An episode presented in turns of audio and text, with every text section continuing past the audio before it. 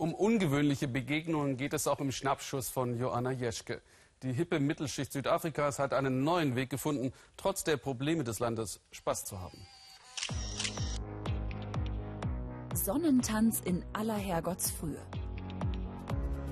Der neueste Trend. Secret Sunrise in Südafrika. Johannesburg, 5 Uhr morgens. Dunkel und kalt. Sie machen sich warm für das Event, das heute in einem verlassenen Parkhaus stattfindet. Warum habt ihr euch so früh aus dem Bett gequält? Ich bin Anwältin. In meinem Leben ist alles geregelt und langweilig. Das hier ist ein verrückter Start in den Tag. Es steigert die Laune und ist viel billiger als Antidepressiva.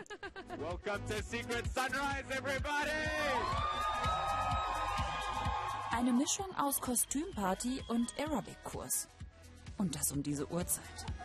Es ist noch nicht mal 6 Uhr morgens und eigentlich ist das überhaupt so gar nicht meine Zeit. Die Musik kommt von ihm, direkt auf unsere Kopfhörer.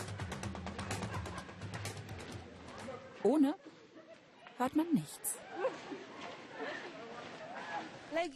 Du tanzt und von außen ist alles still. Wenn ich Leuten Videos zeige, fragen sie mich, geht's dir gut? Weil sie ja die Musik nicht hören.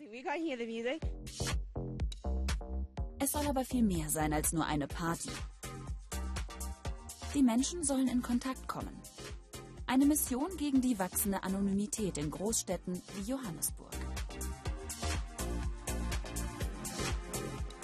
Oft gehst du durch einen Tag, ohne mit jemandem zu sprechen oder jemandem in die Augen zu schauen. Hier ist das anders. Es geht um die Verbindung.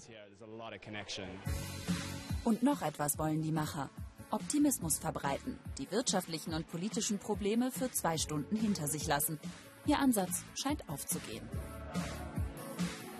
Eigentlich bin ich Optimist, aber so vieles in Südafrika frustriert mich gerade. Hier bin ich frei davon.